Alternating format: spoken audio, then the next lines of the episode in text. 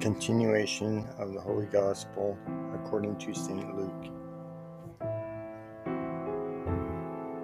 At that time, as Jesus was speaking to the multitudes, a certain woman from the crowd, lifting up her voice, said to him, Blessed is the womb that bore thee, and the paps that gave thee suck. But he said, Yea, rather, Blessed are they who hear the word of God and keep it.